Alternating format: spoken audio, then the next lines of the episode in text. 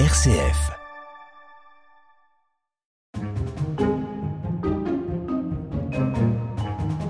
Radio Guidage, la balade de l'été. C'est dans une cité médiévale fortifiée que nous nous rendons aujourd'hui. L'Hiverdin, autrefois résidence d'été des évêques de Toul, a été bâti sur un éperon rocheux qui domine une boucle de la Moselle. Son histoire traverse les siècles et se raconte de génération en génération. De son rempart à ses façades de la Renaissance, en passant par le château de Corbin, l'Hiverdin fait aujourd'hui le bonheur des touristes, un passé riche donc pour cette commune de Meurthe-et-Moselle. Et pour ce sujet à l'Hiverdin, il y a une personne intarissable, c'est Marina Bernier, chargée de l'animation de l'offre touristique. Bonjour Marina. Bonjour.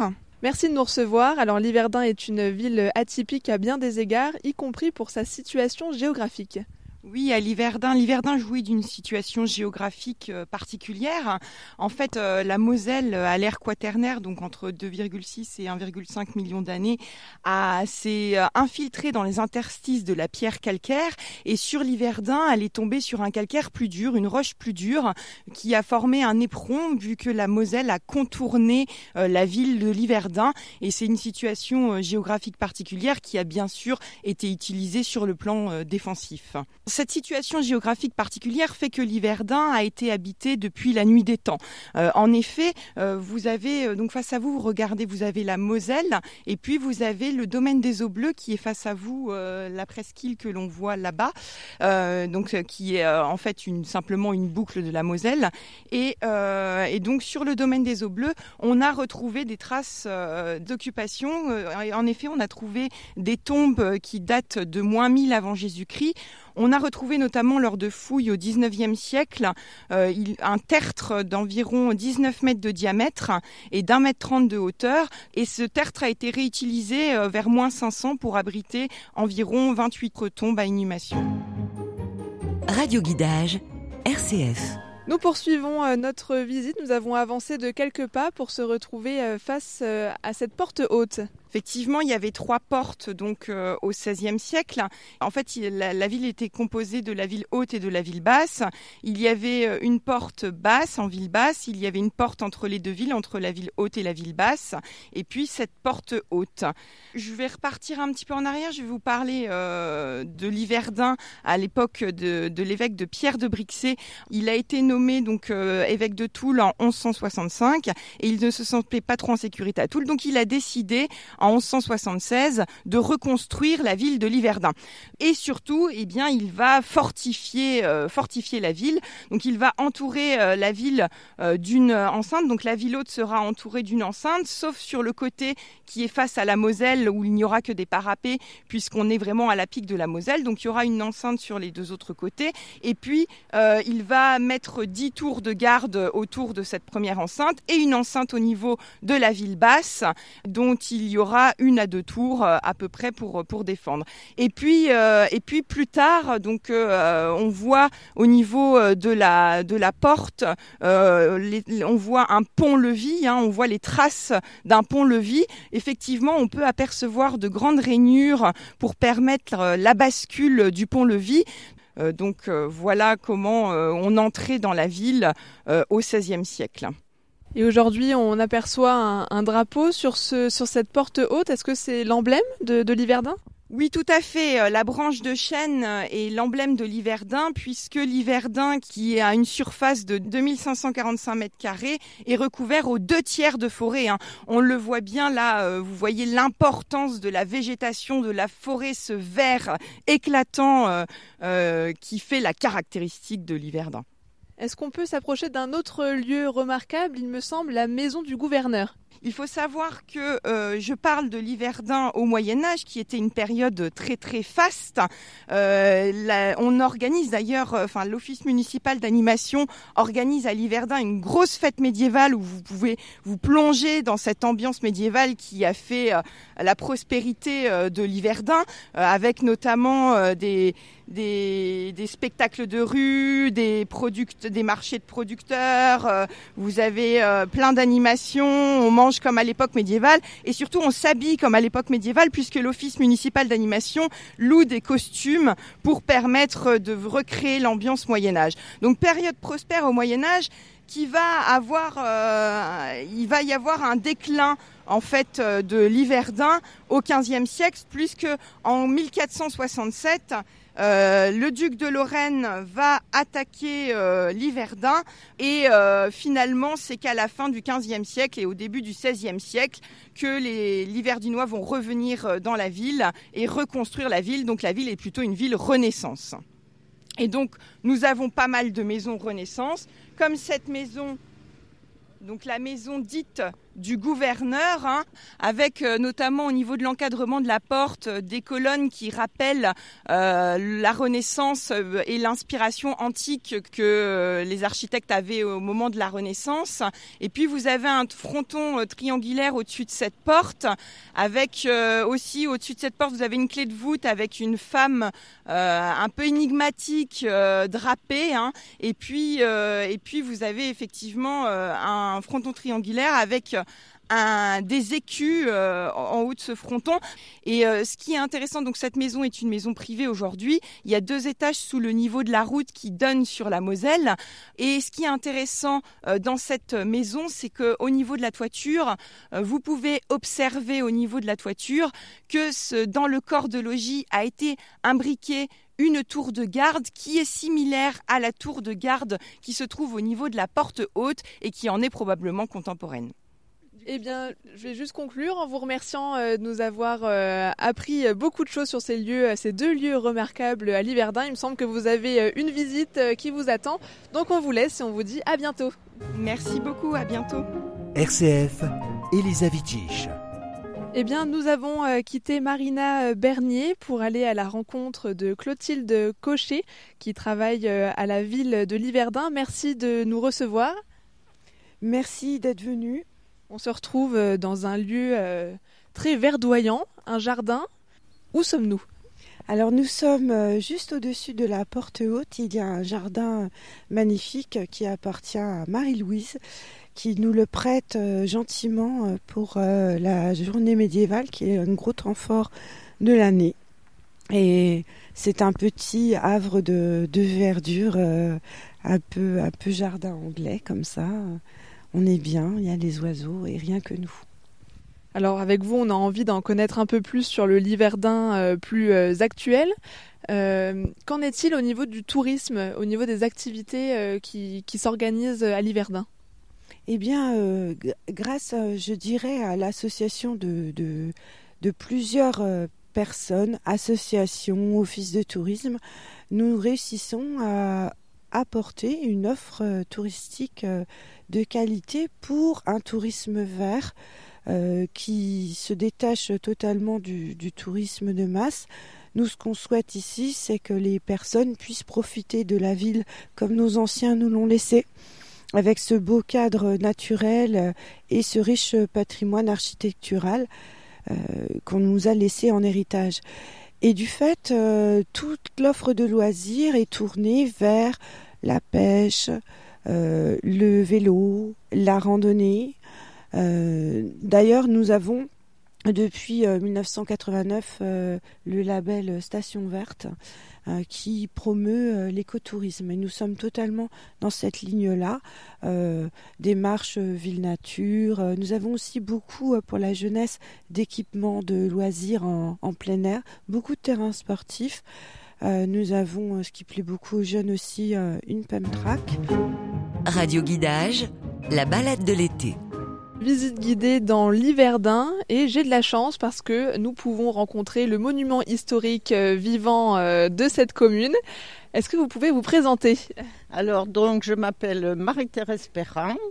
Euh, j'ai été institutrice ici pendant toute ma carrière, c'est-à-dire pendant 37 ans. Donc j'ai connu deux générations d'élèves. Et donc, je suis passionnée de généalogie. Je fais partie du cercle du Toulois. Euh, nous sommes installés au château Corbin, très bien installés, et mes recherches généalogiques ont prouvé que je suis là du côté maternel depuis euh, le début des écritures, c'est-à-dire 1669. Alors nous sommes devant l'arbre qui est là depuis très longtemps sur la place de l'église. Aussi longtemps que vous?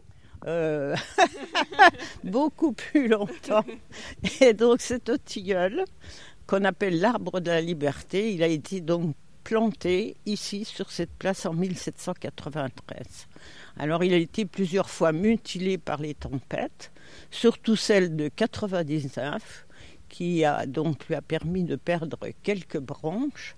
Et on raconte que les racines vont très très loin, euh, jusqu'à la place qui est en dessous de celle-ci, la place de la cagnotte. Il y aurait donc les racines de ce tilleul. Et c'est avec vous qu'on va visiter l'église euh, Saint-Pierre. Je vous suis. Alors, notre église est très très ancienne. C'est donc l'évêque de Toul, Pierre de Brixet, qui a décidé de construire ici une collégiale, c'est-à-dire qu'elle était réservée euh, aux chanoines et à l'évêque. L'église paroissiale se trouvait en bas de l'Yverdun, c'était l'église Saint-Martin, elle est totalement disparue. Donc l'église a été construite euh, fin des années 1180, entre, on dit entre 1184 et 1187. Euh, bien sûr, il y a des parties moins anciennes. Et donc, euh, le portail est très joli. Il comporte deux parties. Une partie très ancienne qui a été mise à jour euh, lors de travaux de l'église. Donc, le portail le plus ancien et un portail à roman avec, euh, comme on trouve souvent, euh, donc dans la sculpture, on trouve les bons qui sont d'un côté et donc ceux qui vont être damnés de l'autre côté. Et puis au XVIIIe siècle, un autre portail a été mis en place et il représente euh, l'Assomption de la Vierge. Est-ce qu'on peut entrer à l'intérieur? Radio Guidage, RCF.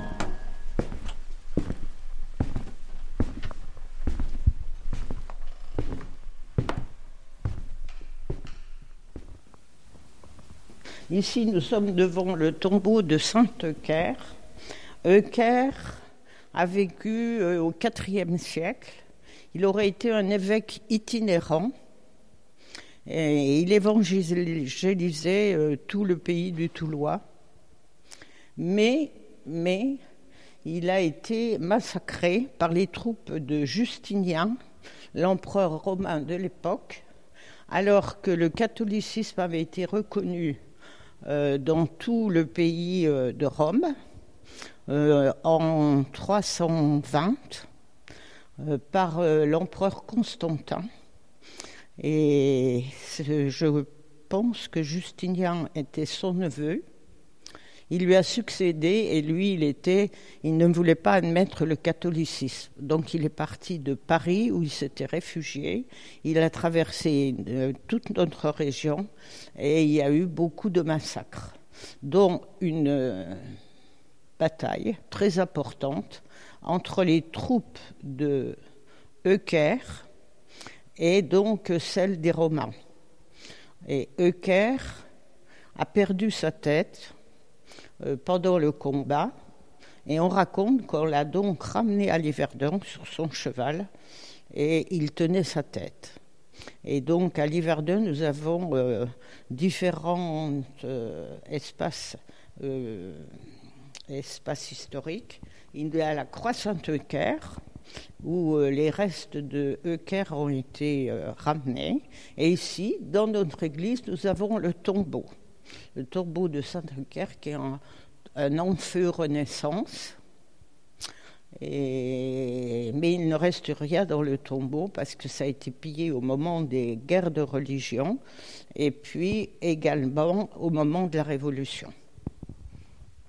On entre dans cette église et face à nous, on voit de, belles couleurs sur ces, vitraux. Qu'est-ce que ce vitrail à gauche représente? Alors, ce vitrail-là est plus ancien que les autres. Il a résisté. Donc, le 8 septembre 1944, euh, les Américains ont délivré l'Hiverdun, mais il y a eu euh, justement des bombardements très importants. Donc, euh, tous les vitraux ont volé en éclats. Sur les piliers de l'église, on voit encore des marques des éclats d'obus. quatre personnes sont décédées euh, qui se trouvait malheureusement dans l'église.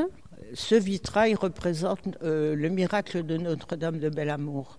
À la sortie de l'Yverdun, nous avons une petite chapelle qui a été euh, donc bâtie en 1657 et, parce qu'il y aurait eu un miracle à l'Yverdun, c'est-à-dire euh, un enfant qui était de Custine est arrivé dans les bras de ses parents au pied de la Vierge et l'enfant aurait repris vie de manière à pouvoir être baptisé parce qu'à cette époque, dès qu'un enfant naissait, on le baptisait.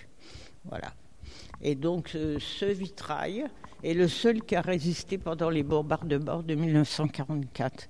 Et ceux du cœur, là, sont beaucoup plus récents parce que justement, ils ont été, euh, euh, ils ont été remis en place et offerts par la famille Le Rebourg, les propriétaires de la conserverie, en 1949. Merci Marie-Thérèse, merci beaucoup.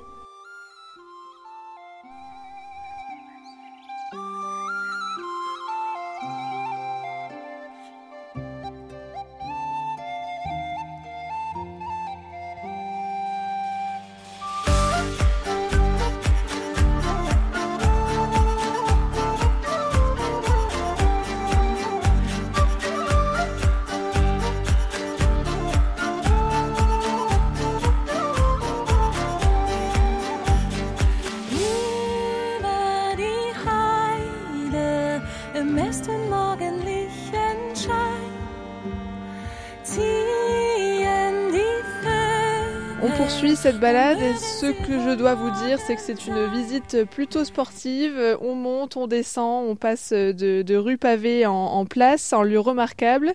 Et nous poursuivons cette visite avec Françoise Simon qui est avec nous pour nous parler d'un pan tout particulier de l'histoire de l'Yverdun, qui est le château de Corbin et de la famille Corbin. Merci de nous recevoir, merci d'être avec nous. Bonjour, merci. Alors par où il faut commencer pour parler à nos auditeurs de cette famille Corbin? Eh bien, la famille Corbin, c'est tout de même une famille emblématique de Nancy, que Nancy a un petit peu oubliée ces derniers temps. Mais pourquoi je dis cela? Tout simplement parce que le petit vendeur euh, qui allait sur le marché de Nancy avec sa petite charrette à bras euh, a vraiment euh, développé un empire commercial tout à fait exceptionnel. Alors, il s'agit d'Antoine Corbin. Et Antoine Corbin est né en 1835 et il a été faire les, guerres de Crimée. En revenant, il a décidé de reprendre une activité qu'avait fait sa grand-mère, c'est-à-dire sa grand-mère vendait, vendait de la volaille sur le marché de Nancy. Et donc, euh, lui n'a pas vendu de la volaille, il a décidé de vendre de la mercerie. Donc, euh, il a prospéré, il a bâti son empire commercial euh, en une vingtaine d'années. hein. Donc, c'est vraiment euh, fulgurant, exceptionnel. Et il s'est ensuite, il a développé ses magasins dans tout l'est de la France et le nord de la France. Et une fois qu'il a eu les moyens, il a décidé en 1891 d'acheter le château Corbin, ce que nous appelons maintenant le château Corbin, qui était le château de la Tour.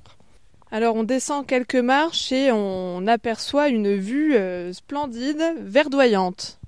Ah oui, une magnifique vue sur la boucle de la Moselle. C'est vrai que c'est assez agréable, surtout en ce moment avec le soleil, les bateaux qui passent. Il faut savoir que ce château, euh, auparavant, on avait vu sur euh, l'usine Lerbourg, qui était une usine euh, tout à fait exceptionnelle aussi, une des premières confitureries de France, donc que la commune a acheté et, et dans les années 2000. Et maintenant, il n'y a plus rien puisque un jardin va être euh, confectionné euh, à ce niveau-là. D'ailleurs, il y en a déjà une partie qui est faite. Donc, pour en revenir au château Corbin, donc Antoine Corbin a, a demandé également à l'architecte Lanternier de l'aider pour euh, euh, restaurer ce, château. Euh, un château tout simple. Et Antoine Corbin est décédé en 1901 et à ce moment-là, c'est son fils Eugène, Eugène très connu des Nancéens puisque c'est le grand protecteur de- des artistes de l'école de Nancy et le musée de l'école de Nancy actuel se trouve dans la demeure d'Eugène Corbin. Voilà. Donc Antoine Corbin avait quatre enfants. euh, Léonie Marie, Louis, euh, Éléonore et Eugène. Et en ce qui concerne euh, l'héritage qu'ont reçu les enfants, Eugène a reçu en héritage le château Corbin et Léonie Marie a reçu le domaine des eaux bleues en héritage. Voilà. Alors, c'est devenu une médiathèque, mais euh, pour la tour. Pour le reste, cette grande salle, vous voyez, il y a maintenant un café associatif qui est ouvert tous les week-ends, mais autrement, c'est une salle de spectacle. Vous avez des petits concerts, des pièces de théâtre, etc. Donc, c'est un château qui profite à l'ensemble des lieux verdunois et du public qui passe ici. Et le jardin a été remis en état tel qu'il était à l'époque de la famille Corbin. Est-ce que vous venez souvent ici? Très souvent. Parce que très souvent, vous voyez, là, il fait très chaud, mais nous sommes sous les arbres ici, il fait bon, et vous avez une vue magnifique. Il faut dire que sur la Moselle, vous savez, euh, en été, vous avez beaucoup de petits yachts qui passent, et c'est très agréable, on se sent ailleurs. Radio Guidage, la balade de l'été. Avec Françoise Simon, on se retrouve assises toutes les deux sur ce banc euh, face à la boucle de la Moselle. Pas n'importe quel banc, un banc euh, qui a été offert par euh, la ville allemande qui est jumelée à celle de Liverdun, qui a offert un, un joli cœur où on peut s'asseoir à l'intérieur. Mais là, on se retrouve pour un sujet tout autre parce que nous sommes presque en face du domaine des eaux bleues. Donc, euh, le domaine des eaux bleues. Il faut savoir qu'au Moyen Âge, euh, ce domaine ici était la Garenne moyenâgeuse, puisque ma collègue a dû vous dire que Pierre de Brixet avait créé une charte de franchise en 177, la première charte de franchise de Lorraine, pour euh, la pêche et la chasse. Antoine Corbin a acheté le château en 1891. C'est quelqu'un qui était passionné de pêche et de chasse également.